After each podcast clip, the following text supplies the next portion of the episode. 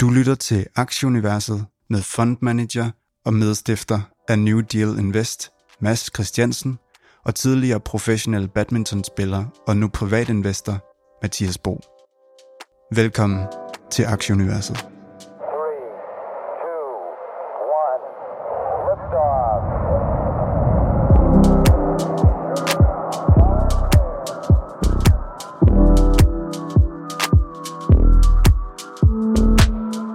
Til 82. 20. udgave af podcasten Aktieuniverset. Det er i dag lørdag den 23. april. Og jeg kunne egentlig bare genbruge samme intro som fra sidste uge og gentage det fortsat er mindre sjovt at være, være aktieinvestor. Dagens program, vi vil lige kigge lidt på øh, diverse nyheder. Vi har nogle interessante regnskaber, Carvana, Tesla, Snap, øh, Øh, Netflix selvfølgelig har været i ilden, og så, øh, så tager vi lige en, en kort gennemgang af, hvordan det har set ud på det asiatiske øh, aktiemarkeder i år. Og så får vi besøg af Jens Scherning til en snak om, om cykler i, i de forskellige ting. Det går også lidt over i noget renter, inflationssnak og noget. Øh, super god og, og dygtig til at beskrive tingene, og, øh, og det giver en sådan lidt, lidt ro i maven, så øh, det skal I glæde jer til at høre. Og Mads, godmorgen til dig. Godmorgen, Mathias. Vi, øh, vi har fået en lille øh, idé. Vil du ikke lige øh, fortælle, hvad det går ud på? Jo, der har været et par, øh, et par virksomheder, der har kontaktet os og gerne vil være med, og det, det kommer til at give nogle rigtig spændende interviews. Så en, en opfordring til, øh, til alle jer derude, hvis I har en virksomhed, der, der driver med et eller andet inden for, for tech eller inden for vores målområde, jamen så ræk ud og, og, og lad os øh, få historien om, om det, I ved om, om jeres øh, teknologi og, og jeres segment. Det er super spændende at høre folk, øh, som, som er, er i materien, fortælle om det, de laver, så det vil vi rigtig gerne have mere af. Og vi har også en samarbejdspartner i, i ugen her, Mads. Yes, Hello Fresh er, øh, er, er sponsor igen i den her uge her. Jeg, jeg sad og snakkede med, med Ernest her i ugens løb, øh, om, om, og vi snakker om det her med food delivery og sådan noget, hvorfor man egentlig skal. Og så nu vil jeg bare lige prøve at, at forklare de to forskellige madlavningsoplevelser, øh, når man bruger Hello Fresh, øh, som er sådan en meal kit øh, virksomhed, og når man, når, man, når man gør det på den gammeldags måde. Så den gammeldags måde, det starter altid dagen før. Man skal til at finde ud af, hvad man skal have at spise. Og man begynder at snakke om det, og lige jeg kan aldrig finde på noget nyt. Og så skal man, øh, så skal man dagen, hvor man skal lave mad, så skal man køre ned i supermarkedet og hente de ting ned fra hylderne, man mangler, og så skal man hjem, øh, og så skal man lave det.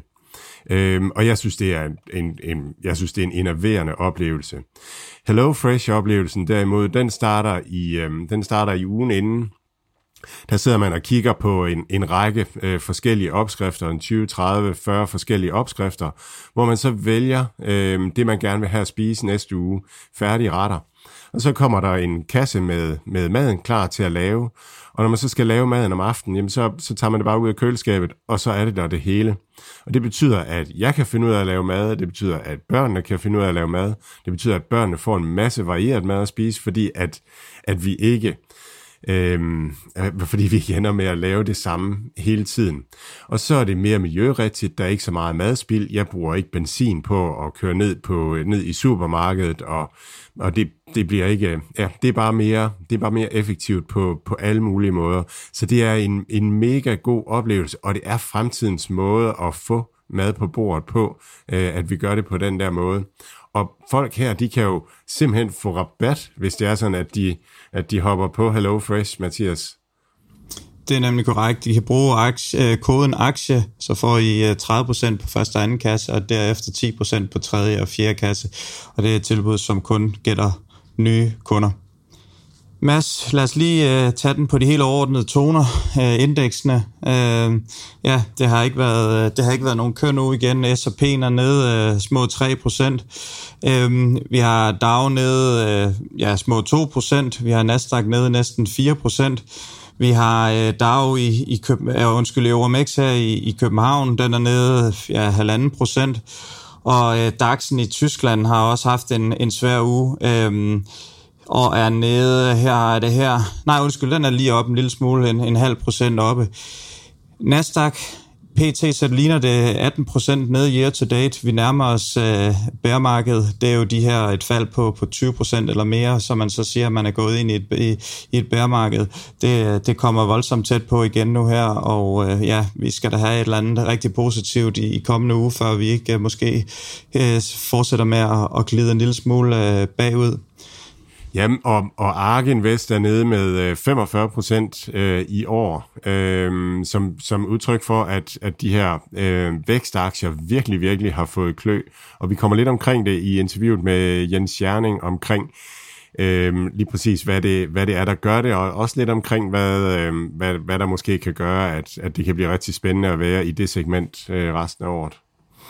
Vi sluttede rigtig forfærdeligt med, med fredagen her. Øh og, øh, og det er selvfølgelig det her rente igen, der, der spørger. Der er nu øh, indpriset en 94% sandsynlighed for, at, øh, at her den, den 7. eller den, i, i starten af juni, at der kommer 75 basispoint øh, rentehike, og det er, det er simpelthen op fra, fra 70% fra, fra sidste torsdag. Øhm, så, øh, så det, er sådan, det er derfor, at markedet er så surt øh, i øjeblikket. Og øh, ja, vi må jo se, hvad der sker. Vi, vi taler også med Jens lidt om, at det måske er retorikken, som, som Fed i, i allerhøjeste grad er ude og, og tro lidt med. Lad os nu se, om de gør det. Øh, 75 procent, det lyder voldsomt. Men, øh, men ja, det er, det er de jo det er de sådan set her over, hvordan de gør det, og, og de skal bare være sikre på, at, at baljen ligesom kan fortsætte med at holde vand, hvis, øh, hvis, hvis de hæver den til, til så meget, som, øh, som de så hidtil øh, i hvert fald har sagt, de vil gøre. Øhm, en spændende nyhed fra, fra Coinbase, vores kryptospace her, det er, at de, øh, de åbner for salg af NFT'er på, øh, på deres platform også. Det er noget, de har været haft i, i ovnen i et stykke tid, øhm, så det bliver spændende at se. PT er det jo markedsleder inden for det her segment, er jo den, der hedder OpenSea øh, hvor der foregår nogle voldsomme handler, og der er jo også det her gas og sådan nogle ting, som virkelig gør, at det er en øh, indbringende øh, business at, at have det her NFT-space. Så det bliver, det bliver spændende at følge med i, hvordan, øh, hvordan det går der. Kryptonen er nede en lille smule for ugen, BTC 3900 og Ethereum i, i 2900, ja 2-3 procent nede øh, fra, fra sidste, sidste lørdag, hvor vi, hvor vi sendte. Øhm, Nvidia den her semikonduktor, den har, den har haft en lidt svær uge. Øh, 8% nede, 26% på, på måneden. Og man skal jo godt tænke mig lige at høre lidt om de her semikonduktorer. Vi havde jo interview i, i sidste uge. Hvad, hvad tænker du om det? Ja, men ja, altså Nvidia er jo, er jo virkelig, virkelig dyr. Øh, en, en dyr øh, aktie, og, og det, de, dyre, de dyre aktier, de er altså jaget vildt i øjeblikket, så... Øh, så, så, og så tror jeg, den blev, den blev downgraded også. Øhm, Jamen, øh, vi, ja, vi havde jo det her interview om, om semiconductors, og, øhm, og, og, og en, af de, en af de aktier, som Ben talte godt om, det var Texas Instruments. Og den fik jeg sådan lidt insight øh, på her i ugens løb. Jeg talte med jeg talte med en, en fondmanager, der, der investerer i sådan en virksomhed, som bruger Texas Instruments øh, varer øh, til at lave målere til, til diverse ting, øh, elektroniske ting, køleskaber og hvad det, hvad det nu ellers kan være, sådan nogle ting. Og de er begyndt at skære ned på, hvor meget de har på, øh, på lageret nu, og forventer, at efterspørgselen øh, falder. Og, og det er den her snak omkring cykliciteten i, øh, i semiconductor, at alle kender det som en cyklisk industri, hvor det gælder om at købe, når det er ramlet ned på bunden, og så, øh, og så sælge, når det er på toppen. Og Ben var inde på interviewet, at måske er det ikke så cyklisk mere, men, men jeg tror, det er super vigtigt at, at skelne der imellem mellem det, man kalder logic chips, og så det, man kalder altså sådan gammeldags chips, der går i køleskabe og, og sådan nogle ting. Så, øhm, så det, som, det, som cloud service øh, providerne bruger, mobiltelefonerne bruger, øh, jamen det, det er de her logic chips, det, det er måske ikke så cyklisk mere, er der snak om. Øh, mens det andet er måske alligevel stadigvæk øh, cyklisk. Så pas på med, pas på med Texas Instruments, er sådan lige mit take på det. Der har også været øh, en del egenskaber i gang i løbet af ugen. Snapchat øh, kan vi lige starte med. De, øh, de misser en lille smule på revenue, eller en del faktisk. Aktien falder også en 12 procent eller et eller andet. Øh, daglige aktive øh, øh, brugere er steget øh, 18 procent øh, year over year, og der er nu 332 millioner mennesker, som, som bruger Snapchat. Det er, det er i sig selv ret imponerende tal, må man sige. Øh, selvom, selvom aktien har det svært, så er det ikke andet, kan man ikke være andet imponeret over 332 millioner brugere. Det, det er virkelig, virkelig svært. Øh, gennemsnitsbrugeren derinde øh, spenderer 3,20 øh, dollars, og det er også en lille smule mindre, end man havde forventet. Det var nemlig 3,24. Og så øh, ja, inflationen, mangel på arbejdskraft, og de her ting er også øh, det, som, som man går ind og bøvler lidt med i, i næste kvartal.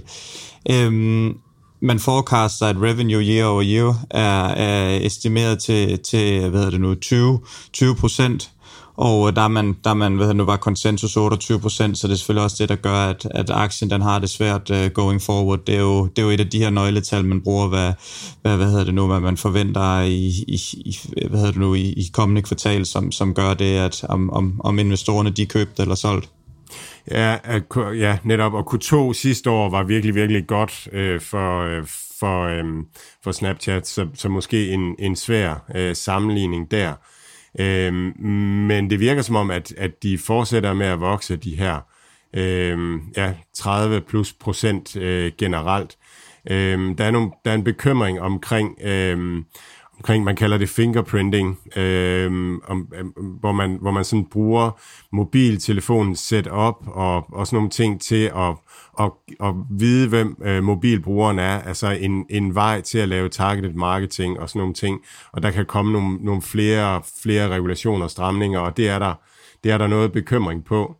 Så synes jeg, det var spændende, og altså, de, de, de fortsætter ud af den her vej med at, øhm, at lave øh, artificial øhm, og nej, augmented reality øh, af, af varerne, og, og Nike er kommet på med Buy Your, med en Buy Your Sneaker Customization Lens, det vil sige, at man kan se sine øh, sneakers på, når man køber dem via øh, Snapchat.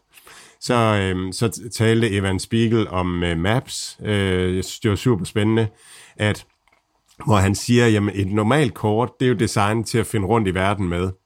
Øh, men Snaps kort, det er designet til at se, hvad vennerne laver, hvor de er henne, og udforske verden in, in real time. Så hvad trender lige her? Nu, nu går jeg ned i byen. Hvad trender lige nu? Jeg er ude og se en fremmed, en by, jeg ikke kender, eller et eller andet. Hvad trender lige nu? Hvor, hvor kan jeg komme hen? Og hvad sker der? Uh, Ticketmaster har lavet en integration i, uh, i Snaps uh, kort. Um, og, og, øh, og man begynder at lave reklamer baseret på, hvor folk er, sådan at, at, at Snap bliver sådan en, det bliver virkelig det her metavers, at det er in real time, øh, lige der, hvor vi er. Så det er det, der er relevant for, for det, vi gør lige nu, en sådan en sammensmeltning af, af det digitale. Og, øhm, og, og, og det fysiske. Og det synes jeg er super spændende, og der, ja, der er de bare godt på vej, og, og, og jeg tror, de har, de, har, de har nappet den her målgruppe, som er deres aldersgruppe nu, der er begyndt at blive købestærke forbrugere. Og en anden sjov ting, når vi skal snakke Netflix, det var, at de har to segmenter, der vokser rigtig meget. Det ene, det er, det er øh, finansielle services, og det andet, det er streaming. Og det er bare meget interessant. Inden vi når over til Netflix, så lad os lige kigge på øh, Tesla, fordi de, øh, de sendte den ud af, ud af stadion på den gode måde. De, de formår at hæve priserne, de formår at bibeholde kunderne. Deres marketingsbudget, det er stort set 0 kroner. De sælger sig selv, og, øh, og så har de Elon Musk's uh, Twitter-profil, som er nok pt. et af de bedste, bedste spots og, og fremføre marketing. Alt, hvad han skriver, det, det bliver ligesom fuldt, øh, både på den ene og den anden måde. Øhm, han er ude at sige, at de, kan, de regner med at kunne levere 1,6 millioner øh, biler næste år, trods de her kendte, kendte hvad hedder det nu, udfordringer, som de har. Øhm, de har fået, fået genåbnet deres, deres fabrik ud i Kina. Øh, fantastisk præcision. Øh, steg også på, på det her regnskab. Øh, har, du, øh, har du kigget, har du noget at tilføje til Tesla, Mads? Ja, jeg, jeg har hørt deres regnskab øh, og, og hørt deres, øh, deres Q&A, og jeg synes... Øh, jeg synes, det, det første spørgsmål, Elon Musk han får, det, det drejer sig om, det handler om, øhm, det handler om, om selvkørende teknologi, øh, hvordan, hvordan det lige er med det. Øh, og så synes jeg, at hans svar er så fedt. Jeg prøver lige at se, om jeg kan spille det her, eller så må Anders lige klippe det ind. To make their own conclusions on progress being made interventions per mile driven or any other data? Sure. um, Nu kommer han. With respect to full driving, um, of any technology development I've ever been involved in, I've, I've never really seen more kind of false dawns or, or where it seems like we're going to break through, but but we don't, as I've seen in uh, full self driving. And ultimately, what it comes down to is that to solve full self driving, you actually have to solve real world artificial intelligence, uh, which is which nobody has solved. Um, the whole road system is made for um, biological neural nets and uh, and eyes, and so actually, when you think about it, in order to solve uh, uh, full self driving, we have to solve uh, neural nets and, and cameras um, to a degree of fun- a capability that is on par with and really exceeds humans. Og nu kommer det. Um, and uh, I, I, I think we will achieve that this year. The best way to Boom. uh, reach Så own assessment Det er, det er typisk Moss, det her, ikke? Fortæller om, hvor svært det er, det her med at lave, lave, øhm, lave artificial intelligence, der kan aflæse noget, som er beregnet til, til, øhm, til nerver og, og den menneskelige hjerne og så videre, og fortæller, at der har været en masse sådan øh, hype om, at nu kommer det, og nu kommer det, og alligevel så er det aldrig kommet. Og så siger han, at, at nu regner de med, at de har, den, de har den løst i det her år her. Og det er bare sådan en, en typisk øh, mosk måde at sige tingene på, det der lidt nørdede og lidt langsomme, og som om, at han ikke rigtig har styr på tingene, og så er han bare vanvittig genial. Øhm, og, og det er, det er det- det er det her med, at vejene er designet til, at, til det menneskelige øje, den menneskelige hjerne og sådan nogle ting, og det er svært at, at omdanne til en computer. Og det, det, vi får en gæst her snart, der, der ved en masse om artificial intelligence. Det, er- det er helt vildt spændende at, at høre om. Men... Øhm, men det var, det var det fedeste, jeg synes. Ellers så Tesla, de, øh, de drøner der af, og øhm, jeg synes, der er to, to typer øh, Øh, økonomer derude. Der er dem, der kan regne hjem, og dem, der ikke kan regne hjem. Og der er, der er nogle økonomer, som, som jeg kender og har kontakt med, som, som, som mener, at, at, at altså, de kan se Tesla, øh, Tesla være, være pengene værd og se en solid upside i Tesla og ser sig selv som value-investorer, men har Tesla alligevel. Og så er der andre, der ligesom ikke kan se den. Det jeg kan se, det er, det er al den forskning, der foregår ellers i Tesla omkring øh, artificial intelligence og, og, og, og, og, og vedvarende energi, batterier, øh, autonomous driving og alt sådan noget, det er en innovationsfabrik af den anden verden, så jeg tror, det er en fantastisk virksomhed. Netflix, øh, de fremlagde også og fik, øh, fik ordentligt kæverasler. De, nogle af deres problemer, fordi at, øh, der er flere, øh, det er det her med, at øh, password bliver delt på offentlige øh, forums, hvor man simpelthen kan købe et login til at, til at dele Netflix, øh, og, og folk dermed låner, skråstrej sælger deres abonnement ud mod en lav betaling. Der sidder, der sælger det helt ned mod 1 dollar, at man simpelthen kan købe login og se. Og det, øh, det her er så, så, som nævnt ikke kun familie og venner, som bruger det her, fordi det er jo, det er jo godt, at man har gjort det, at, at du, Mads, køber et abonnement, og så, så kan børnene og, og, øh, og Line se, øh, se Netflix også. Det er jo, det er jo smart. Men øh, det går selvfølgelig bare ikke, hvis det er, at, at man sælger de her ud. Det koster dem i omegnen af, 6 milliarder US dollar. Så, øh, så det er lidt et problem. Øhm, et andet stort problem, det er, at for første gang siden 2011, så har de tabt øh, 200.000 kunder her i Q1. Øhm, og det er altså ikke noget, vi er vant til at se for et sjovt nok et, et vækstselskab, der, der, der taber kunder lige pludselig. Øhm, meget bekendt var det kun Asien, øh, der, der var den eneste sådan af de større øh, kontinenter, som, som havde en, en stigning i abonnenter, hvor, hvor vi faktisk både faldt i Europa, øh, naturligvis Rusland øh, og i, i USA også med, med abon- ab, øh, abonnenter. Øhm, og så så den her, som om det ikke er, er nok, så, øh, så har vi også ham her, William Aikman, som, øh, som, som øh, ja, lastede lidt, øh, lidt aktier over bords. Ja, han, øh, han, han, han flossede lige hans øh, store position, øh, en, en kæmpe stor øh, fond og en stor position, og, og, og tog et, et stort øh, tab på det. Øhm, hvis ikke at, at Rusland-krigen havde været der, så havde de haft en, en tilvækst på 500.000 abonnenter. Så, men, men det er det første øh, kvartal. Og så, og så kommer de med den her lidt hårde ting med, at de vil til at indføre reklamer måske, øh, og have nogle forskellige tiers og, og, og sådan noget. Øh, og det virker ikke særlig gennemtænkt. Det, var ikke noget, det virker ikke som et internt projekt. Det virker mere som noget, de vil hyre nogen ind til, og det, det, det, det er svært at få til at rigtig at, at give mening. Det skaber lidt nervøsitet over i, i nogle andre selskaber, Roku og, og sådan nogle, sådan nogle at, at hvis man vil til at konkurrere måske også på tv og til at brede sig ud. Jeg synes, øh, jeg synes det, det er en super interessant diskussion det her. Jeg synes, Fang virker, virker død. Øh, Fang virksomhederne var jo sådan nogle de her store, dominerende virksomheder, der voksede øh, der i deres segment år efter år, kvartal efter kvartal. Og lige pludselig så er der to øh, virksomheder, der ligesom er blevet så modne og, og så, så mættet i markedet, at, at, at de ikke vokser mere, og det er Facebook, og det er Netflix. Og vi har, vi har siddet i New Deal Invest, og, og, og vi har åbnet tre nye porteføljer, og den ene af dem er sådan en, en moden tech-portefølje, hvor vi egentlig gerne vil have de der fang-aktier. Øh, og der har vi netop fravalgt Netflix og Facebook, fordi at de ikke mere er dominerende på samme måde, som de har været øh, i det her space. Så, så det virker mere usikkert.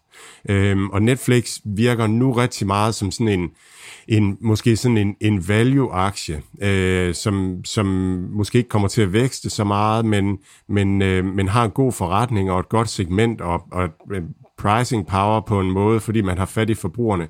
Men det man bare skal være opmærksom på med IP, altså med at, at det er baseret på, på øhm, bare på abonnementer, og at man ikke har noget fysisk, man ejer ikke nogen lastbiler eller sådan noget, det er, at at der er, der er nogle scenarier, de er ikke så sandsynlige, men der er nogle scenarier, der hedder, at om fem år, så er der ikke nogen, der bruger Netflix mere øh, fordi at der kom noget andet smart til.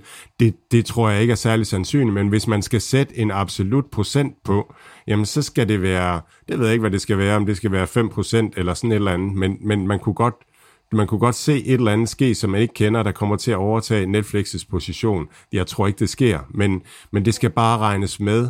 Så lige pludselig, så, så når man snakker sådan value, og så snakker tech, så, øhm, så, så synes jeg, det bliver super spændende, fordi man skal regne de her scenarier ind. Man skal også regne nogle bullscenarier ind, at Netflix kommer til at merge sammen med et gaming-selskab øh, og kommer til at lave det nye Stranger Things-spil, der bare tjener boksen øh, på alle mulige måder i virtual reality og sådan nogle ting. Så der er både der er upsides og downsides fra det her, men når det er IP, så er det ikke så stabilt kørende fremad, som, som når det er, er, er, er alle mulige andre ting i den virkelige verden.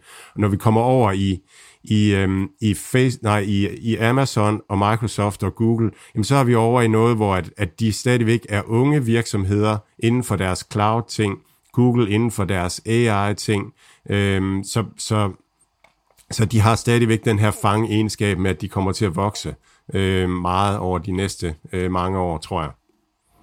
Og inden vi lige hopper til Caravana-regnskabet, Mads, så øh, kom der også en lidt sjov nyhed ud fra, øh, fra Amazon. Vil du ikke lige løbe den igennem? Jo, det er sindssygt spændende. Øhm, Amazon åbner op for, at, at man kan... At man kan øhm, at man som, som e-handels virksomhed kan komme med i deres øhm, bundle, i deres øhm, Amazon Prime bundle. Og det betyder, at, at en virksomhed kan tilbyde øh, Øh, Amazon Prime kunder, abonnenter, øh, gratis fragt og, øh, og gratis retur øh, ret på det. Øh, det eneste Amazon kræver, det er, at man bruger um, Fulfillment by Amazon. Og det, det lyder sådan som en lille ting, men, men jeg har det sådan, hvorfor i alverden skulle kunder handle andre steder, øh, e-handel, når de er Amazon Prime-kunder, end, end via de her øh, e-handelsbutikker, der bruger Amazon Prime, fordi man får gratis fragt og gratis retur. Amazon sikrer det hele. Og så på den anden side, hvorfor i alverden skulle man som e-handelsvirksomhed øh, på nogen måde vælge ikke at bruge øh, Amazon Prime øh, på den må, øh, øh måde. Altså Fulfillment by Amazon tror jeg er det bedste og det billigste øh, for de her e-handelsvirksomheder. Så, så jeg tror virkelig, at det er et, et voldsomt øh, tiltag, som kommer til at betyde rigtig meget for, for konkurrencekraften fremadrettet, og for en virksomhed som Shopify, altså hvis Amazon også vælger at tilbyde det, de tilbyder, jamen så, så, så det bliver bare spændende, synes jeg, øh, at se fremadrettet. Virkelig en, en, jeg synes Amazon er super interessant lige nu. Og en anden øh, interessante aktie, Caravana, Mads, de fremlagde også øh, regnskab. Hvordan så det ud? Det, øh, det så skidt ud. Øh, øh, øh Carvana øh, har, har haft, altså de har den her fysiske platform, hvor de skal have udbud til at passe med efterspørgsel. Og, og de her virksomheder har virkelig haft det svært. Netflix har også haft det svært. De Netflix er sent ude med at opdage, at, at, at deres vækst er aftagende i kundeindtag øh, på grund af corona. Det har været svært for dem at tolke tallene. Carvana, da, da vi talte om det i sommer, der, der havde de det store problem, at de ikke kunne levere biler nok. Øhm, og de var i gang med at udbygge deres produktionskapacitet og deres logistiksystem. Og nu er de endt i den anden ende, at de har udbygget det for meget. Øhm, og det, der er anderledes, det er, at øhm, det er, at rentestigningerne øh, og inflationen har, har gjort, at, at efterspørgselen er faldende. En brugt bil i USA er stegen 40% i pris. Lønningerne er altså ikke stegen 40%, og, og grøntsagerne er kun stegen 8%, så, øh, så det er blevet meget dyrere at købe biler, og det betyder, at turnover af biler er lavere øh, i USA, og deres salg er, er faldende. De vækster salg 14% year over year, og det er i et, i et marked, der er faldende. Så på den måde er det okay, de tager markedsandele.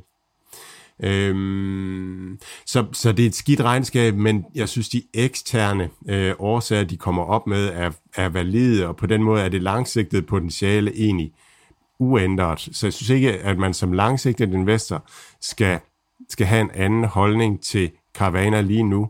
Det er også sådan med, med efterspørgsel på, på brugte biler, at når folk ikke har skiftet deres brugte bil i en periode, jamen så kommer der efterfølgende en periode, hvor der er mange, der skal ud og skifte deres brugte bil. Så forhåbentlig så kommer brugtbilpriserne lidt ned. Eller også, som, som, øh, som øh, Garcia siger, jamen så, så skal inflationen forhåbentlig op, så lønningerne stiger op til der, hvor brugtbilspriserne øh, er. Øhm, så har man købt en, øh, en virksomhed, der hedder Adesa, som er sådan en, en, øh, en brugtbilhandelsvirksomhed nationwide, hvor der er en masse fysiske lokaliteter og sådan nogle ting, og man kommer til at bruge deres netværk øh, til at, at, at forbedre og effektivisere ens eget netværk og ens produktionskapacitet. Så det bliver, det bliver via dem, man kommer til at vokse fremadrettet. Og så er man ude og, øh, og tage penge ind. Adesa-købet havde man egentlig oprindeligt sagt, at man ville finansiere via lån, og nu, øh, nu gør man det i stedet for ved at rejse aktier. Så man rejser aktier for 2,275 milliard øh, dollars. Øhm, og det, det er et pænt stor raise, så der er, der er noget til at købe af DESA, og så er der en milliard mere, som man lige smider oven i hatten, som man rejser øhm, til, til 80 dollars øh, per aktie. Og, øhm, og, og, og, og analytikerne var sådan ude og spørge, hvorfor og sådan nogle ting, og jeg tror folk tænker, Peloton, de rejste, de rejste penge i 50, hvor aktien var faldet øh, højt op fra, og så rejser man penge i 50, og så, og så viser det sig, at det er fordi, at, at skibet brænder. Øhm, og spørgsmålet er, om, om skibet brænder her. Også, man, man nedjusterer øh, eller man, man, man, man regner med at have for høje udgifter her de næste kvartaler også. Simpelthen det her med, at man har for mange bygninger, for meget mandskab øh, og sådan nogle ting. Og det er også årsagen til, at man rejser penge nu, for at være sikker på ligesom at have penge nok. Øh, det, der ligesom gør en lidt mere tryg, det er, at familien selv øh, kommer med, med rigtig mange af de her penge. Øh, og så er så er folk ude sådan at være lidt utilfredse med, at, at familien selv har solgt aktier løbende øh, da kursen var væsentligt højere. Og, og jeg ved ikke, jeg synes, jeg er lidt ambivalent. Altså, jeg vil egentlig helst have, at, at ledelsen de kan finde ud af, hvad deres, hvad deres aktier er værd, og sælge dem, når de er for dyre, og købe dem, når de er i den billige ende. Det, det giver sådan en tiltro til, at de er okay kapitalallokatorer. Øh, så så øhm, det er, konklusionen er, at Carvana er er, er lidt at, er, er, har, kommer til at have dårlig økonomi her i nogle kvartaler, øh, formentlig. Øh, Jeg synes, det langsigtede potentiale er uændret, er det samme. Og man kan også spørge sig selv om det her, er det, er det godt eller skidt, at det er svært at gøre det her? Fordi det, at det er et super svært problem og et dyrt problem at løse, altså det gør jo også, at konkurrencen, den, den bliver ikke særlig stor. Vi har set Room-aktien bare gå helt i gulvet fra omkring 50-60 stykker og ned til, til lidt over en dollar. Øh, så, så konkurrenterne har det også svært. Jeg holder fast i mine.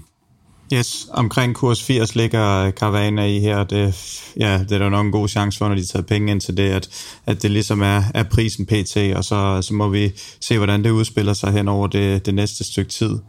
Øhm, Mads, jeg synes egentlig, vi skal komme over og få uh, Jens uh, Scherning med og høre lidt om cykler. Ja. Eller cyklus. Cykluser hedder det. det er ikke, Jens Scherning ved ikke noget om cykler. Cyklus, det Eller det ved jeg ikke, om han gør.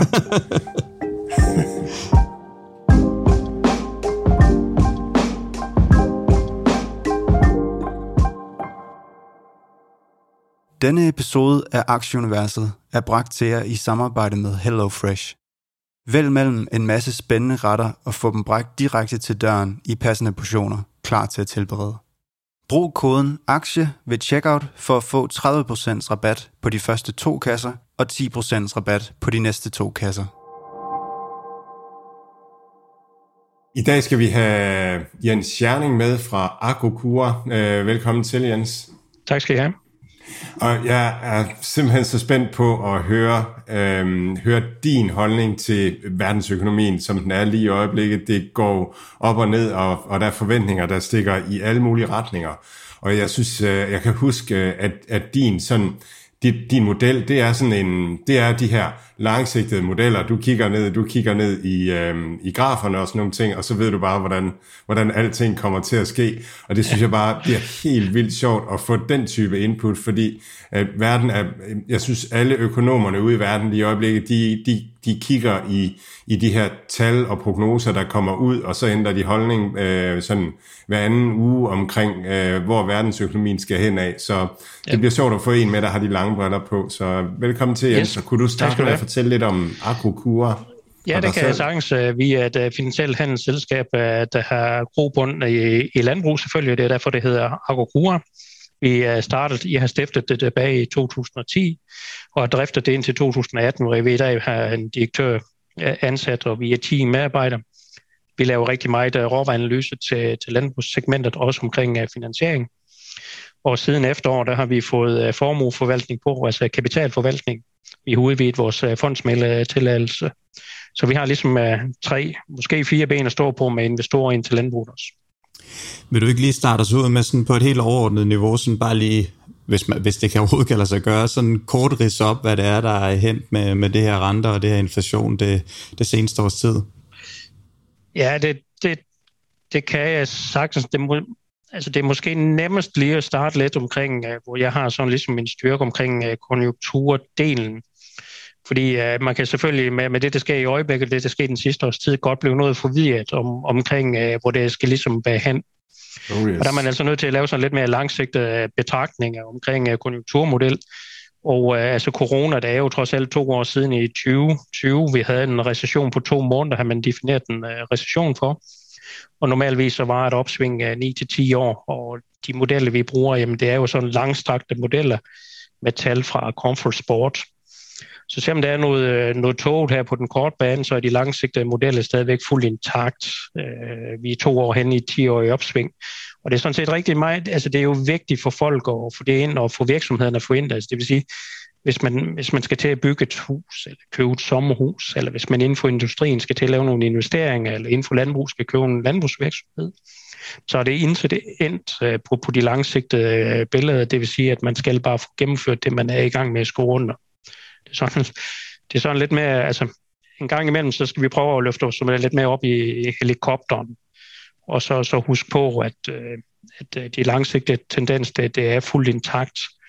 Og, og så kan vi så bruge noget mere tid på at snakke her på, hvad det sker lidt på, på, den, på den korte bane. Og det her med inflation, det vil stille og roligt løs øh, senere i år, i 2023.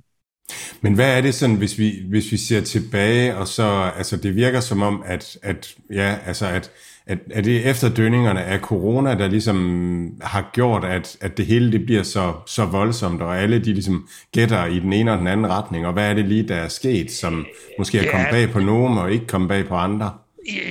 Det er der altså. Det, det, altså, det er ikke særlig smart at lukke en samfundsøkonomi på verdensplan. Øhm, og du havde jo det største nedgang i privatfotobrug nogensinde målt øh, i, i USA og Europa, og den sags skyld også ude i Asien. Og så når du starter op igen, så kommer der et ekstraordinært pres. Vi kunne heller ikke komme ud og, og opleve og ferie sådan to, næsten i to år, så hammer vi vores forbrug ind i materiale, så brister forsyningskæderne. Øh, så, så, så der er mange problematikker, og det tager jo 12-24 måneder for de økonomiske nøgletal ligesom at, at få til, tilrettelse og blive normaliseret. Øh, så kommer det her med krig oveni til øh, samtidig, eller her til sidst. Øh, oveni, så kan man jo også sige, at, at centralbankerne og regeringen var ligesom dem, der reddede os under coronakrisen, og, og, og kom med nogle hjælpende hånd og lavede nogle store hjælpepakker. Og de hjælpepakker har i hvert fald kørt for længe den her gang. Ligesom siger, at I kan jo selv huske aktiemarkedet, hvor hurtigt det kom tilbage. Men, men hvorfor skulle man pumpe 120 milliarder ud per måned, når aktierne på to måneder var tilbage, og vi sådan set som forbruger gik gik fint uh, tilbage til, til almindelig privatforbrug og, og løftede økonomien. Den. Så, så der er nogle ting her, der er lidt ude af balance. Hvorfor endte man med at gøre det? Altså, hvor, hvor, hvorfor, de, de er jo sådan, altså, jeg har da indtryk af, at det er rimelig smarte folk, de ansætter og sådan nogle ting. Hvad er det, hvad, hvad var resonemanget bag det? Ja, men jeg ved, som, altså, at, at gå ud og hjælpe øh, som centralbank og regering, det var sådan set fint nok. Øh, jeg ved sådan set ikke, hvad resonemanget var i forhold til, at man har holdt en, en sædelpresse kørende så længe. Det, det kan jeg ikke svare hun. Man kan måske se det en lille bitte smule i retorikken over i USA, fordi de startede jo også ud med at sige, at inflation den er midlertidig. Men så blev den sådan set ved med at stige, og så, så ændrer de jo retorik. Så de har jo nok haft nogle, nogle antagelser, nogle modeller, det ligesom, ligesom vi andre også, ligesom en inflation skal nok være rundt og komme ned, men det kom simpelthen for, for langt ud af tur. Okay, Jamen, vi skal vi skal tale om om vi skal vi skal rundt om det hele. Vi skal simpelthen øh, virkelig få alt ud af dig Jens her. Ja. Øhm, så vi skal rundt om om dine forventninger til den økonomiske vækst og vi skal nødvendigvis tale inflation og inflationsforventninger og også øh, renteforventninger. Og vil du ikke bare starte simpelthen, hvor du, hvor du synes, det, det fungerer bedst jo, at starte? det kan vi sagtens. Altså, som sagt, jeg har nævnt det på den lange bane, derfor er tingene fuldt intakt og det vil sige, at vi får et, et rigtig godt 10-årigt opsving, og jeg tænker faktisk, man må, hvis man måler på gennemsnit vækst øh, i det her opsving, så bliver den bedre, som det vi har set øh, sidst. Øh, på den korte bane, det var det, vi, vi snakkede en lille bitte smule om, øh, der har vi nogle øh, problemer. Og det vil sige, hvis I husker øh, sidste gang med, fra finanskrisen til coronakrisen, det var 12 år, og, og alle år er jo ikke lige gode. Og det var 2011, 15 og 18. Det var nogle år, man sådan set ikke gad at skrive hjem om. Og det samme blev 2022. Det, det blev ikke et særligt godt år at skrive hjem om, men jeg tænker, vi slutter godt. Så helt overordnet set, så skal økonomisk vækst, inflation og renter, de skal hænge sammen.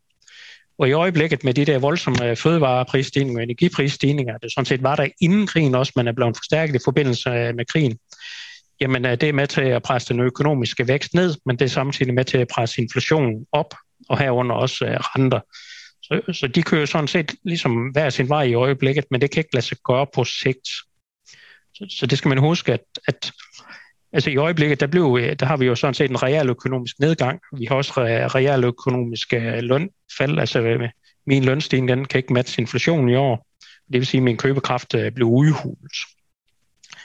Men det vil stille og roligt hen over sommer og efterår rette sig ind, fordi hvis man kigger på forbrugertilliden, så er den jo om 2008. Nu kunne jeg lige se, at forbrugertilliden for Danmark er kommet.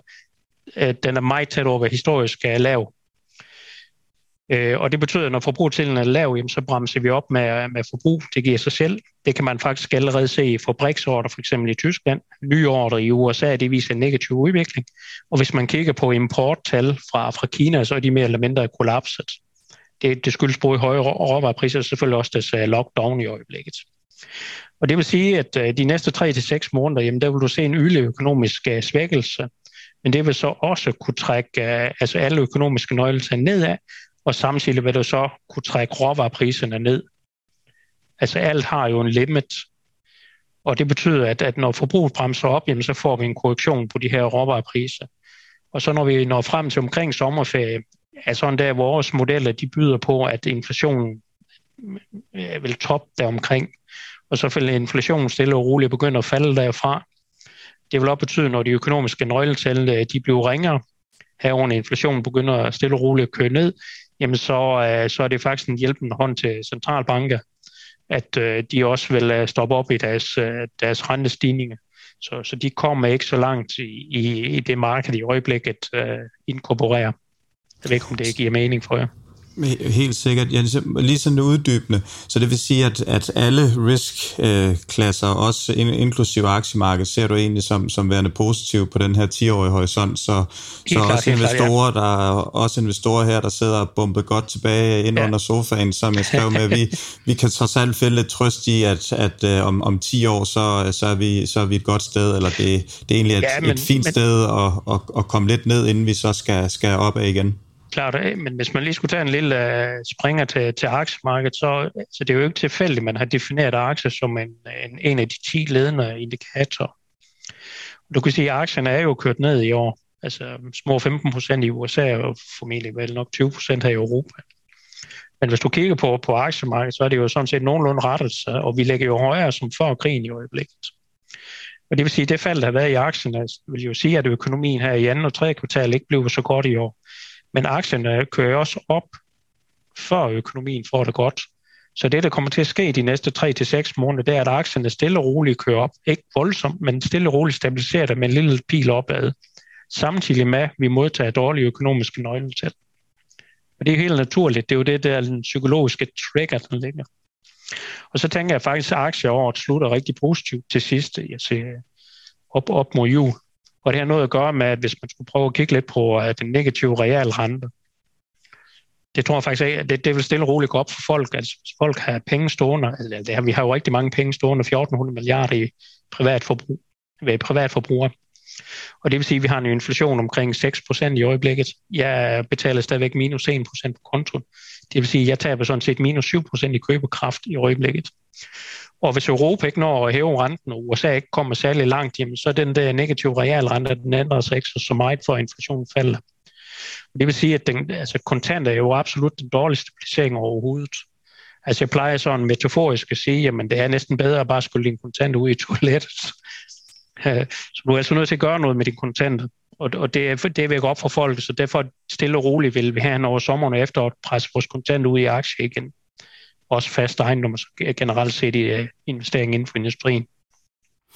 Jens, øh, vi, vi kigger jo noget på, på tech-aktier her, ja. øhm, og, og, øhm, og, sådan, og tech-aktier eller, eller vækstaktier har bevæget sig noget anderledes end, øh, end resten af aktiemarkedet øh, her det sidste års tid. Mm. Ligesom, ligesom de lange, lange obligationer også har bevæget sig noget mere i kurs. Der er sådan en 100-års obligation fra Østrig, som ja. er, er halveret i kurs over det sidste halvandet år, og, og tech-aktier er, er, er jo sådan, hvad skal man sige, det er, det er investeringsobjekter med lang varighed, hvor et indtjening ja. ligger langt ude i fremtiden. Og de har bevæget sig meget voldsomt her det sidste ja, det ja. sidste halvårs tid. Vil du, vil du snakke lidt om det, hvorfor, og, og hvordan du ser det fremadrettet? Jamen, du kan sige, at, at altså, opsving er jo forskelligt. Det opsving, vi havde sidst efter finanskrisen, der havde fysisk økonomi det rigtig skidt, øh, fordi at vi alle sammen er gældsat. Jeg blev jo gældsat i husholdning, så jeg har sparet op og afdraget gæld. Det har industrien også. Det har den danske stat også. Man fik jo høj statsgæld, og derfor har man ikke lavet så store øh, offentlige investeringer. Øh, derfor så var det vækst og vis i aktierne, der har klart sig altså rigtig godt øh, i sidste opsving, også fordi vi havde et utroligt lavt renteniveau. Øh, det her opsving, vi er i gang med, den bunder med i fysisk økonomi. Altså der er øh, investering inden for boliger. Vi er bagud på investering i boliger. Vi er bagud på infrastruktur. Og den er helt gal på, på minedrift. Så det er fysisk økonomi. Så jeg tænker, at value-aktie, så det er jo lidt det kedelige segment, når I kigger på det, at øh, uh, vil klare sig relativt bedre som vækst- og IT-aktie. Ja, jeg nævnte også, at uh, det økonomiske opsving den her gang, den vil være bedre som den sidste, vi vil også få en højere inflation i gennemsnit som sidst, og vi vil om have en marginal, måske en marginal højere rente som sidst. Men man taler jo, altså, altså inflation i Europa, nu, jeg tror, den var kun lige godt 1% i gennemsnit sidste gang, Hvis du så får en gennemsnitlig inflation på 1,5-2% den her gang, altså, det lyder jo heller ikke meget. Men det, så jeg tænker, at vækst og IT-aktier vil klare sig ringere som, øh, som øh, value-aktie hele det her opsving fordi opsvinget bliver mere fysisk betonet.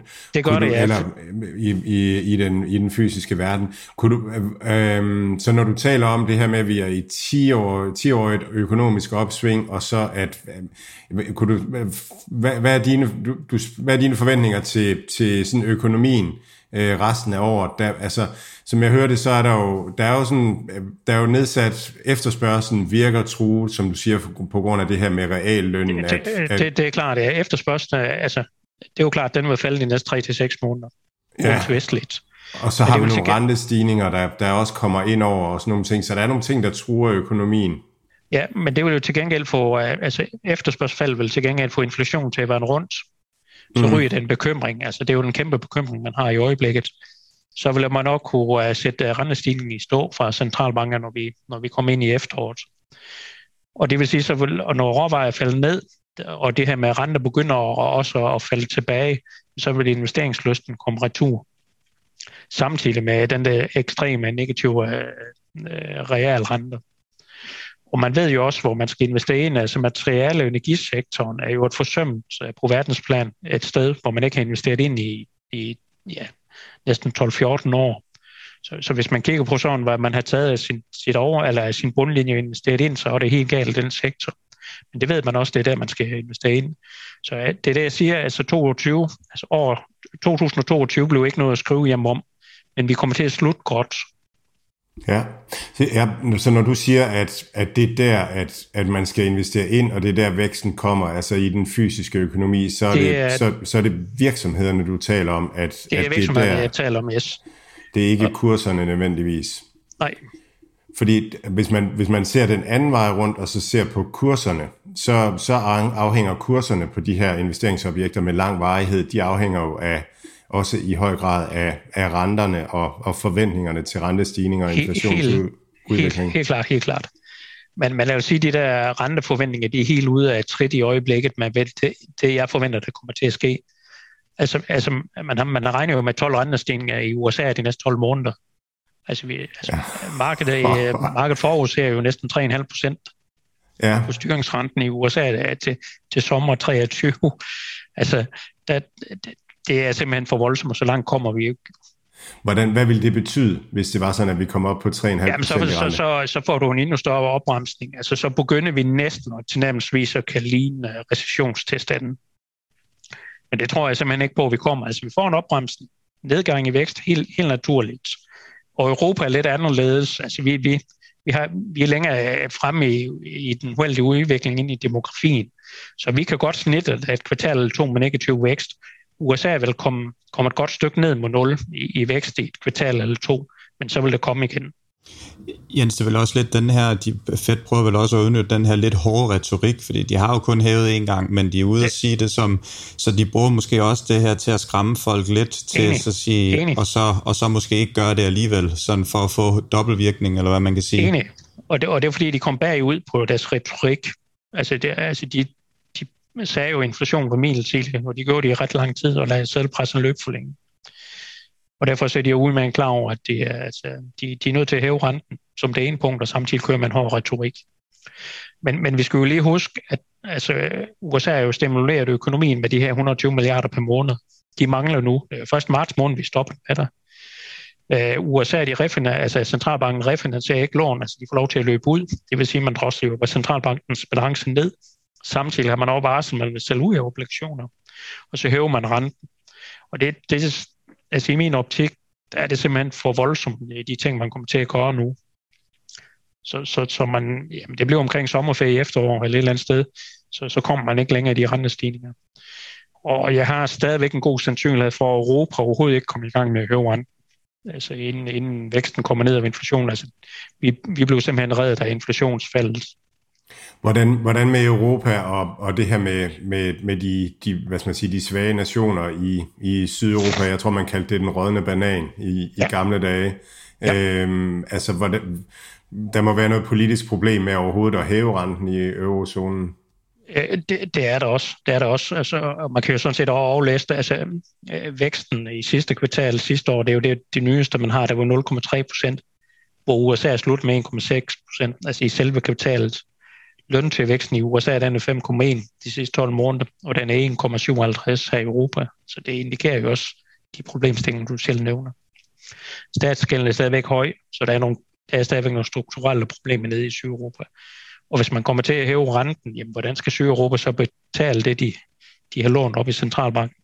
Så, så der er virkelig nogle, nogle issues her, som, som ikke bare lige er løsbare. Jeg kunne godt tænke mig at, at, at, at høre dig fortælle lidt om, om de politiske beslutninger, politikerne øh, står over for, og sådan en af, af de, de, de der små øh, ting, politikerne lige nu har slås med, det er det her med, at, at, at, at, at, at din, som du siger, din købekraft er faldet i år, øh, ja. og det går noget mere ud over nogle mennesker end, end, øh, end andre mennesker, og det, det kommer til at lægge et, et pres på politikerne for, at de skal løse det sådan at folk har råd til, til deres liv, og der, der må være nogle forskellige værktøjer i, i værktøjskassen hos politikere, og det må, det må alt andet lige betyde noget for, hvad der sker det næste halve års tid, både med inflation og, og med renter og sådan noget. Ja, det er, jo, det er jo klart, altså, mi, altså købekraften er jo blevet udhulet, øh, det ved vi alle. Jeg tænker, når vi kommer ind i 23, så kom, altså, der kommer nogle større overenskomstforhandlinger, i hvert fald her hjemme i Danmark. Og der tænker jeg, at man får lidt, uh, lidt mere lønstigninger omvendt så vil inflationen i min, det er jo det, jeg siger, jeg tror faktisk på, at vi får negativ inflation i 23, så vil du få det omvendte scenarie i, i 23, som du gør her i 22, og så får du det sådan set uh, navigeret ud. Jamen, jeg ved ikke, hvor meget man skal sige til den politiske øh, del. Altså, altså jeg synes, det er jo nogle, nogle mærkelige måder, at man, man fører noget politik på, hvor man prøver at lave sådan en retfærdighedspolitik, uh, som overhovedet muligt med at lave varmesjek og alt, alt muligt sådan, til man synes, at det bliver lige fordelt til alle. Altså det er bare, altså ja, det er på, i min verden meget byråkrati. Ja. Uh, det var noget nemmere at bare hæve noget, uh, noget afgifter og moms eller et eller andet ned sådan til, noget mere simpelt værktøj. Ja. Men det er vel også inflationsskabende, hvis, hvis regeringerne gør det. Altså så er vi vel i gang med, med det, man her kalder løninflation. Hvis man begynder ja. at sænke afgifter og, og, og skubbe penge ud til folk. Ja, og, og, og det er faktisk sjovt at nævne, altså, ja, både og. Øh, men hvis, hvis man nu tænker på lønnen, at den eventuelt bliver lidt bedre øh, næste år øh, for mange, jeg tænker, der kommer en, en, en, en lidt en lønpres øh, næste år i overenskomstforhandlingen. Men der skal man jo se, altså, det er jo mange, der sammenligner den her inflation med 60, 70 og 80, men det var en anden tid dengang, der havde vi også en, en 4-8 vækst, og der havde vi jo en gigastor arbejdsstyrke. Altså det, det var jo babyboomen øh, op igennem øh, jamen 40'erne og 50'erne, det var ligesom dem, der kom på arbejdsmarkedet, og der havde man ikke rigtig, der havde man ikke mange ældre. Så, så det, at arbejdsstyrken i dag får nogle gode lønstigninger næste år, er ikke så kriminelt i forhold til inflation og lønpres, som, som du tænker på, som det var tilbage i 60'erne og 70'erne. Fordi det er jo sådan set fra, fra baby til død, man skal måle, måle fremgangen i rådighedsbeløbet på. Og hvis du skulle ud og give øh, de ældre rådighedsbeløb, sådan ting, så koster det på de offentlige finanser. Så de kommer altså til at løbe med øh, det her også i, øh, i lang tid. Altså, eller altid. Man har bare ikke råd til at understøtte øh, de ældre. Det skal man selv klare ved pensionsudspring og den ting. Øh. Så, så, så hvis, det er bare den, den demografiske udvikling, den er rigtig svært at gøre noget ved. Så, så jeg er ikke så bekymret omkring det lønpres, det eventuelt man kommer oven på det her til, til næste år. Øhm, Jens, den her krig, der desværre er i Ukraine med Rusland og sådan noget, øh, det er ikke øh, den, vi skal analysere på, men, men har du det med i, i, i dine øh, grafer, når du sidder og tegner og kigger på, på det ja. her? Ja. Kan du prøve øhm, at forklare lidt om, hvad, hvad, det, hvad for nogle faktorer, du, du, du priser ind? Altså, hvis man for eksempel kigger på aktiemarkedet i forhold til geopolitisk uro, så, så har det jo lavet en del måling siden 2. verdenskrig. Øh, og, og typisk så reagerer aktien øh, rimelig hurtigt. I gennemsnit har man målt, at SP500 falder med 4,6 procent øh, 20 dage i gennemsnit, for at senere er det hjemme igen aktien. Så det finansielle marked ryster nogenlunde hurtigt af de her geopolitiske uro øh, af sig. Men der er selvfølgelig et issue på det der med råvarer i forhold til, til Rusland. Og det er, at øh, Rusland er forsynet Øh, på, på råvarer til, til hele verden. Jeg mener, at for eksempel nikkel, der er 70 procent af produktionen vil ligge i Rusland. Og det, det kan du ikke bare fjerne hen over natten. Det tager 4-6 år for sådan en øh, mine op at køre. Så, så uanset øh, om man kan lide Putin ikke kan lide hende, så er der nogle samhandel, der stadigvæk øh, uh, skulle, uh, skal køre. Øhm, og så er det stadigvæk den der, I nævner også det her med, med grøn omstilling. Så, så, så jeg tænker, at det her med, med råvarer, øh, prisstigninger, vil, vil stadigvæk være i hele det her opsving. Øh, hvis, altså, altså råvarer, de falder i real, altså det, det kan måske være lidt svært at forstå for en lytter, men, men over tid, altså over 50-100 år, så falder råvarerne i realpriser. Det vil sige, at råvarerne stiger ikke det samme som inflation, og det gælder stort set alle råvarer.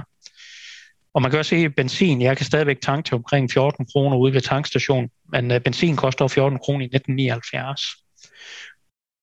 Og, og det er 44 år imellem. Og hvis man inflationskorrigerer det, så skulle jeg betale 50 kroner for en liter benzin. ja, det har været dyrt i 1970. ja, altså det er 79. Det var faktisk det, mine forældre de betalte ja. for en liter benzin. Så, så, men så er det jo det, det, man typisk snakker råvarer, det er jo det, er jo det altså hvad er det for en pris, vi betaler i dag? Det er en nominel pris, som man snakker. Og det er det sjove med, at, at øh, nominelt, altså råvarer, det er sådan lidt en sjov, altså i 20 år, så, lægger, så kører råvarer op og ned, op og ned, op og ned, de, men de stiger ikke. De giver 0 eller eventuelt et lille minus. Og så kommer der et opsving, hvor det typisk er en over efterspørgsel efter råvarer, hvor du sådan set får et løft i råvarer. Altså at du henter lidt af det inflationstabt. Og sidste gang vi gjorde det, altså, hvor, altså op igennem nullerne, hvis man måler på Bloomberg øh, Commodities, jamen, så steg de fra indeks 100 til 260 op igennem nullerne i de syv år. Ja. Og det vil især industrialiseringen ude i Kina, hvis man igen laver en metafor, hvis 1,4 milliarder skal have en ny bolig, jamen det sluger simpelthen så mange råvarer, det kan du ikke, det kan du ikke matche i et opsving. Så derfor får du konstant råvareprisstigning. Og det ser ud til, at vi er i gang med det samme her i corona. Fordi uh, hvis du måler på Bloomberg Commodity Index, så er den sted for indeks 100 til 200 på bare to år nu. Og hvis vi vil vælge den grønne omstilling, jamen grønne omstilling, det køber bare massiv uh, metal eller råvarer. Altså en elbil har jo fem gange så meget metal i sig som en brændselsbil. Ja. Hvis du kigger på vindmøller på hav, uh, på land, solceller, det er jo giga meget mere metal i sådan noget kontra for eksempel af kernekraft, naturgas og kul. Og det er jo det, vi vil. Altså, øh, verden løber den ene vej, det er grøn omstilling nu. Det, det kan vi simpelthen ikke ændre. Så vi er i gang med sådan, ja, man kan jo kalde det en, et niveauskift i råvarer supercyklus, man kan kalde det, hvad, hvad man vil. Så jeg tænker, det med råvarer, de vil blive ved med at stige hele det her opsving, ikke i samme tempo som det, vi har set. Og vi skal også retur her de næste 3-6 måneder. Altså. Det er simpelthen blevet for vildt. Altså forbrugertællingen er jo faldet ned, og vi er jo stoppet op. Jo. Jeg håber, det giver mening. I den grad. Hvordan med, så, så bliver jeg nysgerrig nu på, øh, på renteforventningerne. Altså hvad, hvad du tænker om renterne sådan på, på kort og på lang sigt. Hvor, Jamen det kan, det, hvor, det, hvor skal vi hen, og hvad skal boligejerne gøre? Det, det er jo klart, og jeg kan godt forstå, at man bliver nervøs. At på den ene side, så ser jeg, at inflation skal ned, eventuelt negativ inflation næste år, og lave renter, og den anden side, så ser jeg, at råvarerne skal op. Men man skal måle det relativt, og det er det, jeg siger ligesom siger, at hvis man tager den europæiske inflation, så var den, jeg kan ikke huske tal, men den var jo omkring 1% sidste opsving. Får vi så en inflation på cirka 2% i det her opsving, jamen det vil jo stadigvæk betyde lave renter. Altså vi, altså vi skal jo ikke køre rundt i 4-5% på realkredit eller nogle ting. Så til boligejerne, jamen, øh, altså vi skal lige have, altså inflation er jo også stadigvæk en 12 måneders ændring. Altså det er jo prisen i dag for 12 måneder siden, og vi har jo glemt, at det er, det er stadigvæk det her corona-element inde i inflation. Krigen er inde i inflation, og sædelpressen i USA er inde i inflation. Det vil løse de næste 12 måneder.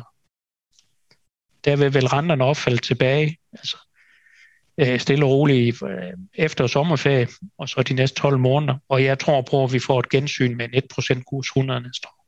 Spændende. Guldprisen, Ja, det er jo ikke så meget det er mit uh, specialområde, men du kan se, altså normalt, altså man siger jo, guld er, er, en, en sted, man kan uh, lave hedge mod inflation. Det synes jeg nu ikke er så meget at se, selvom den stiger lidt. Men jeg er positiv på guld. Også øh, fordi den, øh, den typisk er en del af et råvarekompleks, og jeg har sagt, at råvarer skal stige ind til 2030. Og man kan også se op igennem nullerne, der får, der får dobbelt guld sig også. Så jeg tænker, det er lidt det samme, øh, der kommer til at ske. Og så, øh, så det nye, nye skud på stammen. det er bitcoin. Ja. noget bitcoin, noget krypto. Yes. Øh, jeg ved ikke, om øh, hvor meget du, du beskæftiger dig med det, Jens, men... Øh, ikke, men ikke du så meget, det gør min kollega. Han er faktisk lidt mere eller mindre ekspert i området. Så Okay, spændende. hvis jeg engang hvad- skulle have hvad- noget om... Ja, men altså, det er jo altid modstand imod mod nye ting.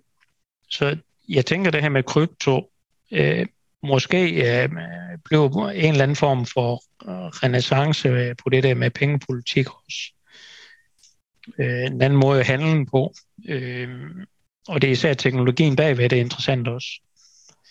På kort sigt har jeg ikke så umiddelbart nogle forventninger til bitcoin. Øh, på, på lang sigt, der, der er positiv øh, på selve kursen øh, på, på bitcoins.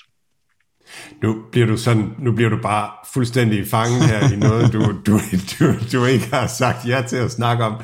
Men alligevel, så bliver jeg bare nysgerrig, når du siger renaissance på pengepolitik, så er bare, bare nysgerrig på, hvad, Jamen, det er fordi, hvad og det er også at, øh, spændende nok, der hvor du ja, kommer fra, hvad, hvad ja, du men det er fordi, ud af altså, det. du udhuler, altså, altså, vi sprøjter jo bare penge ud, og udhuler sådan set værdien af penge. Og det, vi har jo ikke lavet det andet. Altså, Japan har jo gjort det i 25 år, og nu er vi jo startet på det her, og i finanskrisen, både Europa og USA, og det, det kan godt blive et øh, pro, øh, problem på, på længere sigt. Øh, det er jo politisk styret. Øh, findes der nogle andre måder, hvor man, jeg ikke for smart det er at sige, hvor man kan komme udenom politisk styret valuta, og nemmere at handle med. Det, det må vi se, øh, hvordan tiden viser, men der er flere og flere tredjeverdenslande, der tager, tager bitcoin øh, til sig som handelsmæssigt. Øh, blandt andet fordi, så man er ude om det der med transaktionsomkostninger. Det vil sige, når mange steder får man jo løn, så skal man jo ned og hæve kontanter. Kæmpe transaktionsgebyr på. Det er svært at, lave, at handle to virksomheder med hinanden, især hvis man kommer udefra. Fordi der er store transaktionsomkostninger i forbindelse med tingene. Det kan man også løse med sådan en valuta, så kan vi komme i gang med at handle langt hurtigere. Ja, jeg hørte et interview her med, med Michael Sayer, hedder han. Han er, han er, han er chef for noget, en virksomhed, der hedder MicroStrategy, som er, er, er sådan meget ind omkring kryptospacet, og han taler om det her med, at, at inflation er jo mange ting, og vi måler ja. bare vi måler bare på, regeringerne vælger, hvad vi måler inflationen på, og, og imens at vi måler på, hvad blomkål koster, så, så bliver der pumpet en masse penge ud, som gør, at, at, at assets, altså ejendomme og, og sådan nogle ting, stiger meget i, i værdi øh, over tid og sådan nogle ting. Så ja, det, det er virkelig spændende det her med, hvor, hvor økonomien ender hen, og om, om, om regeringerne fortsætter med at have den samme kontrol over det ned ad vejen. Det, ja, det, det er jo et godt spørgsmål, men jeg tænker, som, som, som jeg nævnte for, Ole, hvis man lige skulle gøre det inflation helt færdig, Ole, som siger, at det er jo den 12 måneders ændring, og hvis råvarer falder lidt og sådan ting, jamen så sædelpresset er slukket, og man sælger ud af obligation i centralbanken, så får du, og så er risikoen for at få negativ inflation jo faktisk til stede næste år. Så starter de sædelpresserne op igen. Så kører vi ligesom i det spor, vi, vi plejer, ikke? Er det simpelthen bare fordi pendulet er svinget for langt i den ene vej nu, Ja, og så, og så svinger gør vi det for for meget, og så... den anden vej, og så griber man til, til det. Man, man er jo startet op under finanskrisen. Og du kan se, at centralbankens balance i Japan er jo, er, er jo dobbelt så stor som Europas, fire gange så stor som USA. Så det er jo, det er jo masser af vej at gå på nu. Men det skaber nogle problematikker på sigt. Jens Scherning, jeg, ja, som, øh, som altid super, super spændende at få din indsigt. Jeg synes egentlig også, at jeg sidder sådan lidt mere med, med en lidt bedre ro i maven øh, i, en, i en svær ja. tid for, for en aktieinvestor og også boligejere som mig med, med, med stigende rentepriser og måske en, et lille smule fald i, i, i efterspørgselen af boliger og sådan nogle ting. Så øh, jeg, jeg synes egentlig selvfølgelig, og det er også det, som, som Mads og jeg, øh, vores, øh, vores læresætning er også det her, man skal være langsigtet. Man skal ikke købe en aktie eller en bolig, hvis man skal sælge den om seks måneder.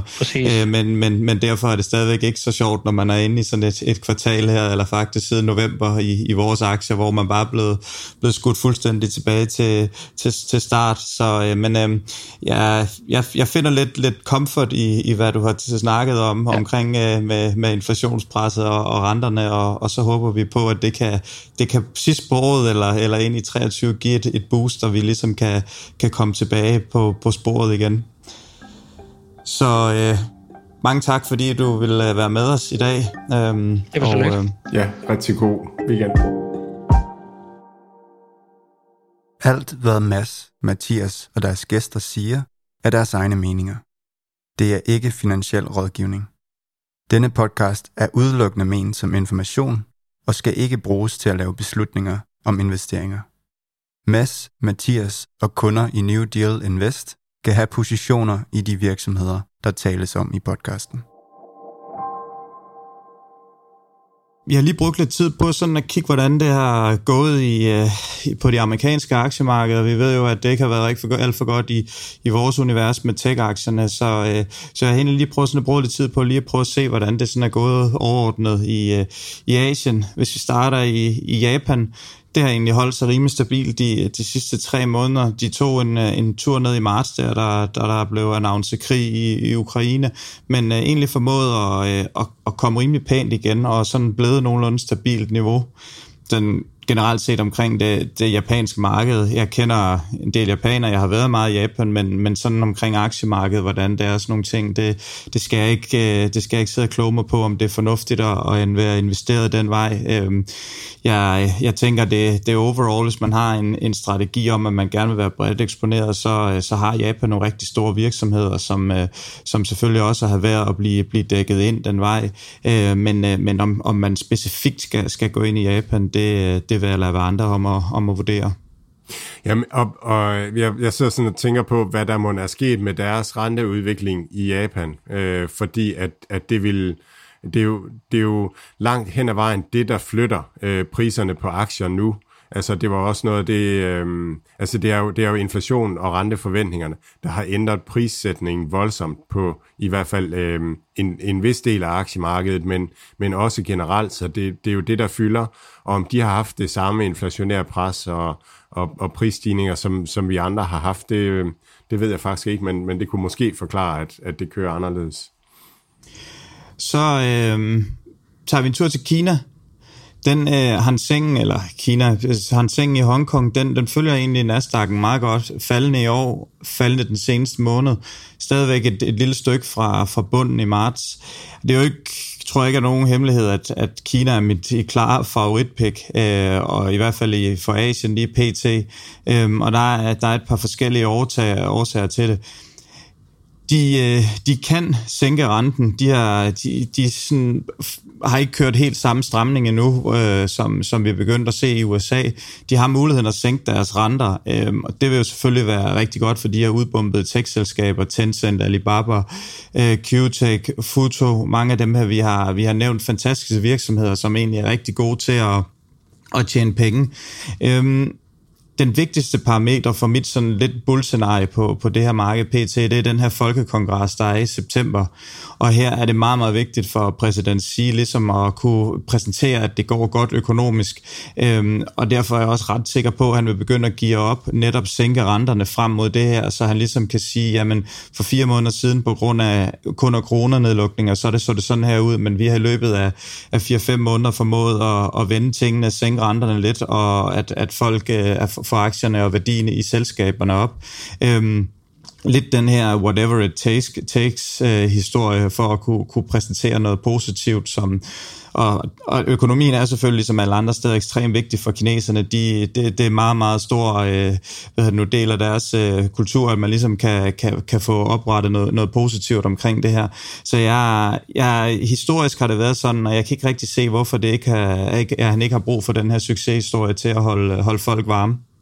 Der er én ting, de slås med i Kina virkelig big time og kommer til at slås med over de næste 10-20 år, det er befolkningspyramiden, altså ren demografi. De har en de har haft den her etbarnspolitik, øh, og den begynder at slå igennem.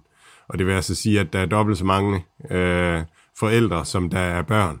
Øh, og det, det kommer bare til at gøre, at det bliver virkelig op ad bakke og, og levere Øh, økonomisk vækst øh, fremadrettet. Så det er simpelthen ikke nok økonom til at vide, hvordan at man kan hvordan man kan, kan trylle øh, vækst frem i en, i en, i, med, men med en, en, en arbejdsstyrke, der bliver mindre og mindre, så skal man jo nærmest til at, at lade, lade folk emigrere øh, for at, at øge arbejdsstyrken. Jo, men så er det jo det her tekstsegment, hvor meget af det bliver mere øh, computer, øh, computerized, og man måske ikke skal bruge helt samme antal staff, fordi du kan optimere på processen. Der er det også muligt at hente ud, udenlandsk arbejdskraft ind, uden at nødvendigvis at skulle have dem ind i Kina, men outsource nogle ting til for eksempel Indien eller, eller tekststederne, de tech-service-steder i USA, og, og mere præcis i Silicon Valley. Men øh, ja, det er rigtigt, det er selvfølgelig noget, som, øh, som er mere at have sig, have sig for øje, og, og selvfølgelig også den her øh, zero øh, corona policy, som de kører i øjeblikket. Øh, det er svært at se, hvordan man skal få styr på omikron, uden at, uden at lade det ligesom øh, sprede sig. Det har i hvert fald været rigtig svært alle andre steder i verden, selvom de har disciplin, og, og selvom de kører lidt hårdere metoder, end, end vi andre måske gør, så er det ikke rigtig vist sig, at nogen steder kunne, kunne lykkes at stoppe den her. Øh, men det, det prøver de stadigvæk at gøre i, i Kina, og, øh, og det er klart, at hvis de lader det her løbe løbsk, og de bliver ved med at lukke ned, og ikke rigtig sådan ligesom kommer frem til det, som resten af verden er kommet frem til, så er der i hvert fald også en god chance for, at, at, at, øh, at det løber så vidt, at de ikke kan nå at, at stoppe det igen.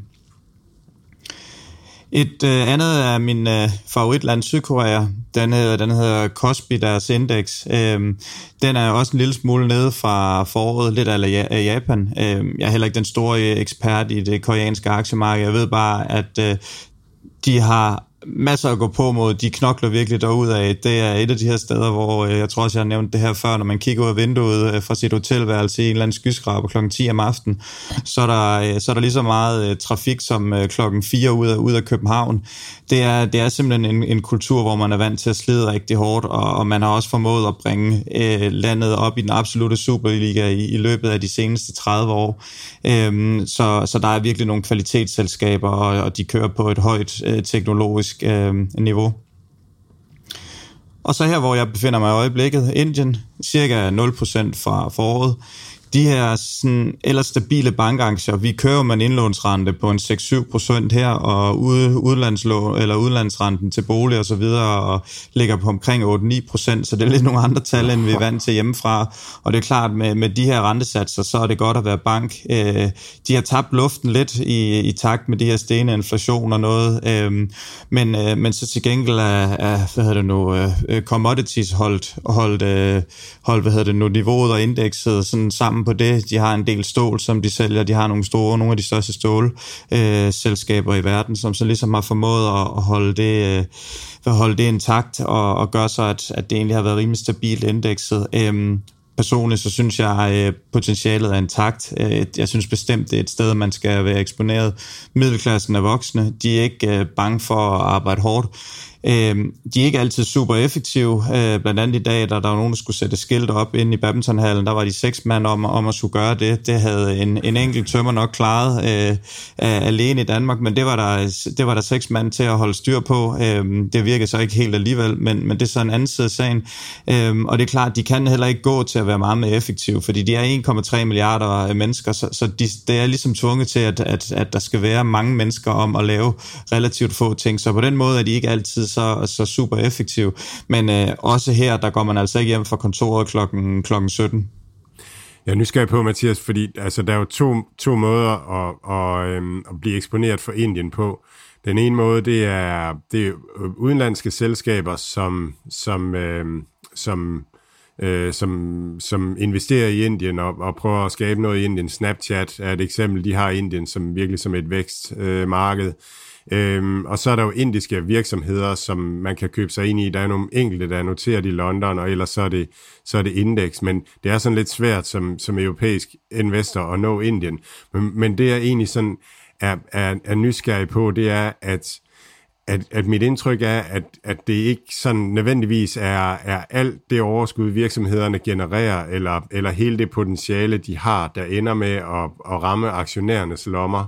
Øhm, er, det, er det noget, du, du overvejer i forbindelse med Indien og, og, og tænker ind? Nej, egentlig ikke. Altså, jeg, jeg har gået lidt den vej, som du talte om, med at investere i indeksene. Øhm, jeg har svært ved sådan helt at forudsige, om det er det ene eller andet eller det tredje.